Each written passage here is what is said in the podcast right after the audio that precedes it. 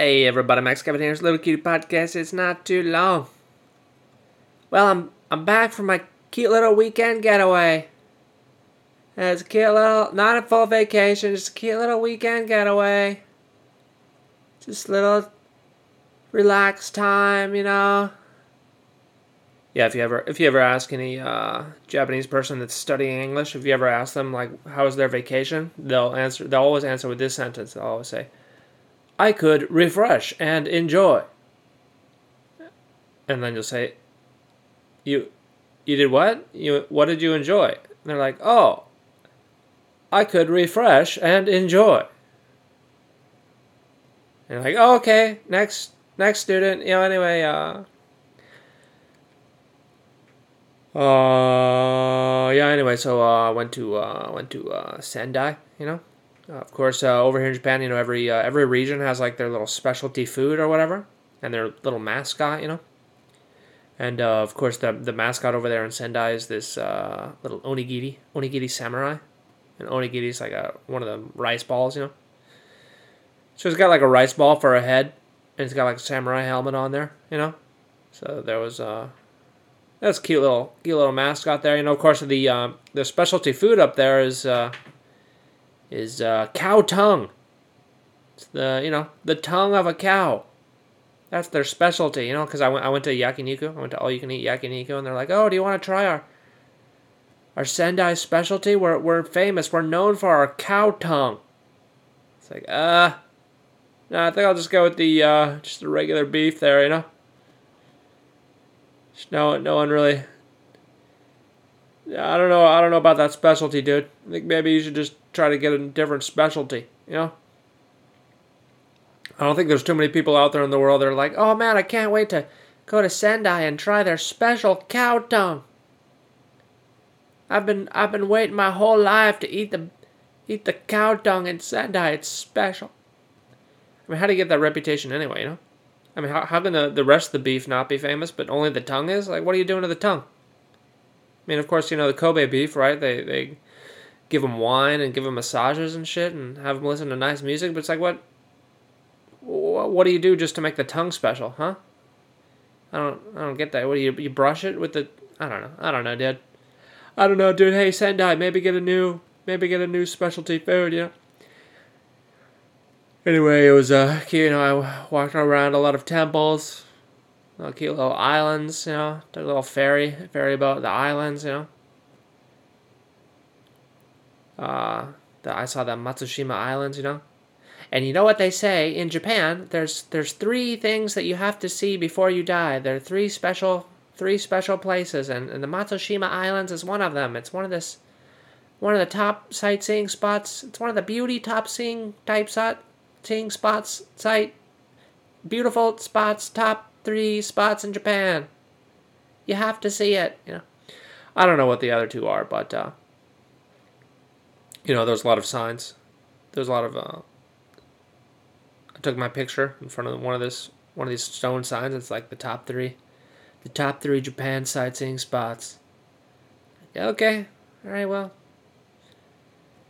Sounds good. It was all right. Know, it was kind of overcast, so uh, I don't know. It was all right. It was all right boat ride, you know. Um. Anyway, uh, met my friend up there. She was uh, she was double masking. You know, she had the two masks on there, you know, because because the COVID variants, you know. She's worried about the variants. Just for the regular COVID, you only need the one mask, you know. But for the uh, the variants, there, you need the double mask. You know, she's kind of a. Hopefully, she didn't get sick there, yeah. Hopefully. Um, anyway, anyway, I guess that's it for my trip. You know, took the Shinkansen home, took the bullet train home. Now I'm back. Now I'm back, and I could enjoy, and I and I felt very refreshed and enjoy. Anyway, so uh, watch the uh, watch the fights there. UFC 263. Oh man, what a night, huh? You guys watch those? What a what a night.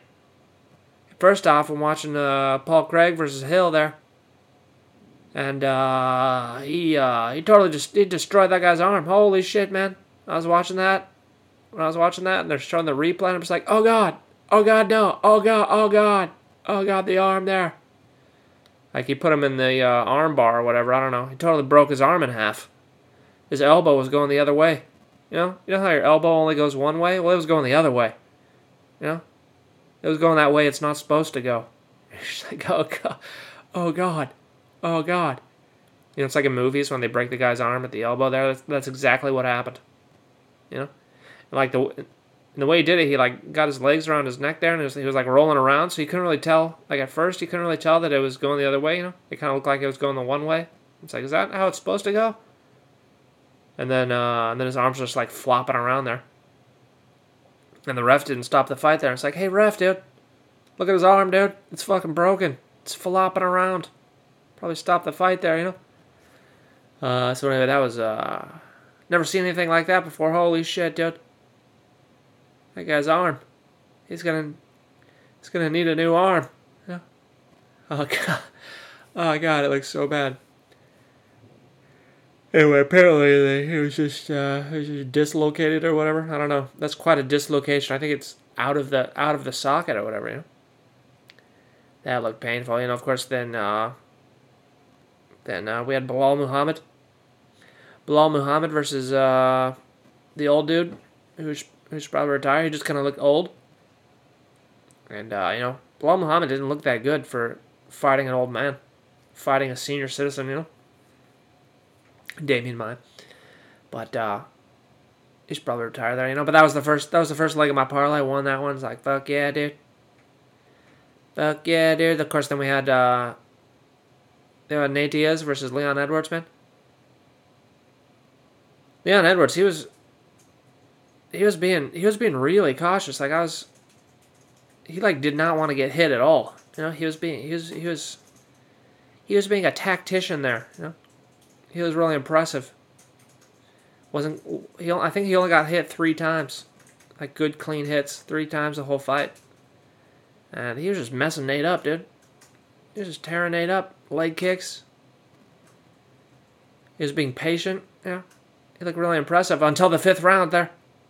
Until the very fi- until the fifth round when Nate almost knocks him out with that with that with that straight punch. Didn't even look that powerful. Didn't even look that powerful. And Leon Edwards was like, uh-oh, uh-oh. Uh, he just kind of knocked me out there. Man, if that fight could have kept going, Nate might have won. He was losing the whole fight.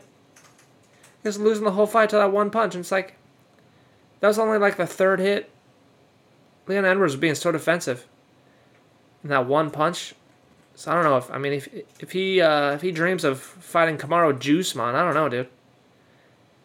Well, Juiceman's definitely gonna knock you out. I think Juiceman's got way more power than Nate Diaz, because he does, uh, you know, he does the juice and eats meat. Nate Diaz is a vegetarian, so probably don't have too much power. But but uh, man, that was uh, I was watching that fifth, fifth round there. You know, I'm thinking about my parlay, and Leon Edwards is is almost knocked out. I'm just I mean, yelling at the I'm, I'm yelling at the TV screen. No fucking way! No fucking way! Couldn't believe it, man. Nate Diaz almost won that shit. But uh, yeah, that was uh, that was a, that was exciting there. That fifth round, that was a good one. Then of course we had Figueiredo versus Moreno, and holy shit, man! I don't think any I don't think anyone's ever showed more improvement than Moreno. Holy shit! I couldn't believe I couldn't believe how much better he looked. Like in the first fight, Figueiredo definitely had the striking advantage, but Moreno, you know, was using his wrestling to win some rounds there. So I thought maybe he might do that, but damn, he just is striking. Totally outclassed Figueiredo. Figueiredo didn't have anything for him the second time there. I couldn't believe it. I was like, oh man. I knew I should have bet Moreno in my parlay. God damn it, that's why I lost my parlay because of Moreno there. But uh, congratulations to him, you know. He deserved it. He deserved it just so ho- for how hard he worked, man. I couldn't believe how much he improved. His striking just improved so much. He was he was piecing Figueiredo up, man. Almost knocked him down with that jab there. Almost knocked him out. He knocked him out, then he choked him out.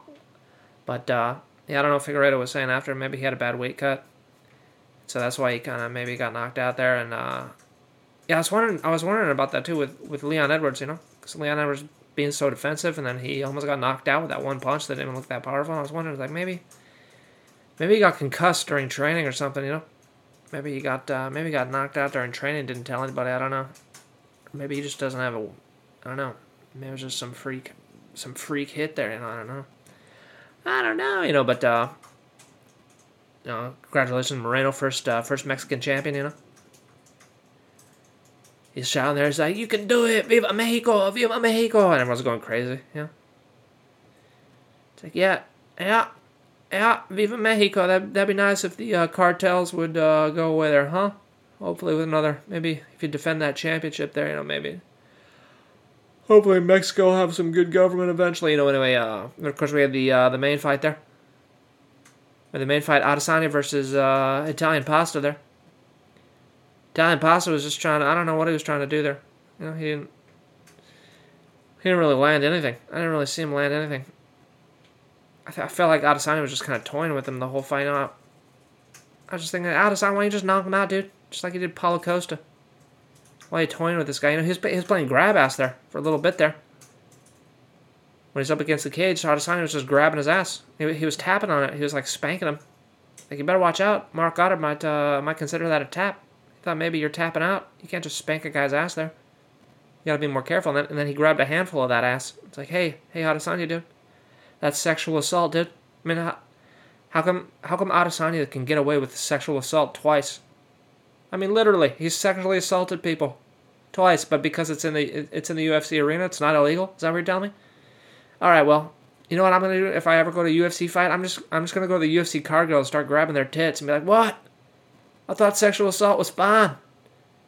Adesanya, Adesanya raped Costa in the ass, and then he, he was he was grabbing, was grabbing Italian Pasta's ass. What I can't I can't grab this ring girl's tits. What's what's going? on? I thought this was America.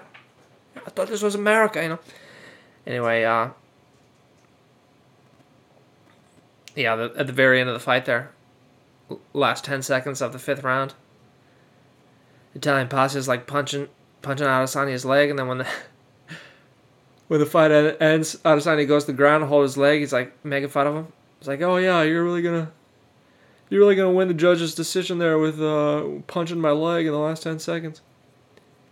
Uh, anyway, I don't know. He, he was clowning around, you yeah. Adesanya needs to grow up, man. He's a little too immature. He's in, he's in his thirties, but he's, he acts like a little teenager. It's like, hey, dude, why, why don't you grow up, all right? You to stop sexually assaulting people and be a little more mature, all right? You're gonna fight. You're gonna fight Whittaker next. You know, Whittaker's a, a classy man. All right, maybe he'll. Hopefully, he'll teach you some manners. It teach you some manners. Stop grabbing people's asses. You know. Anyway, that's uh, it for today. Thanks for listening. Maybe We'll see you tomorrow.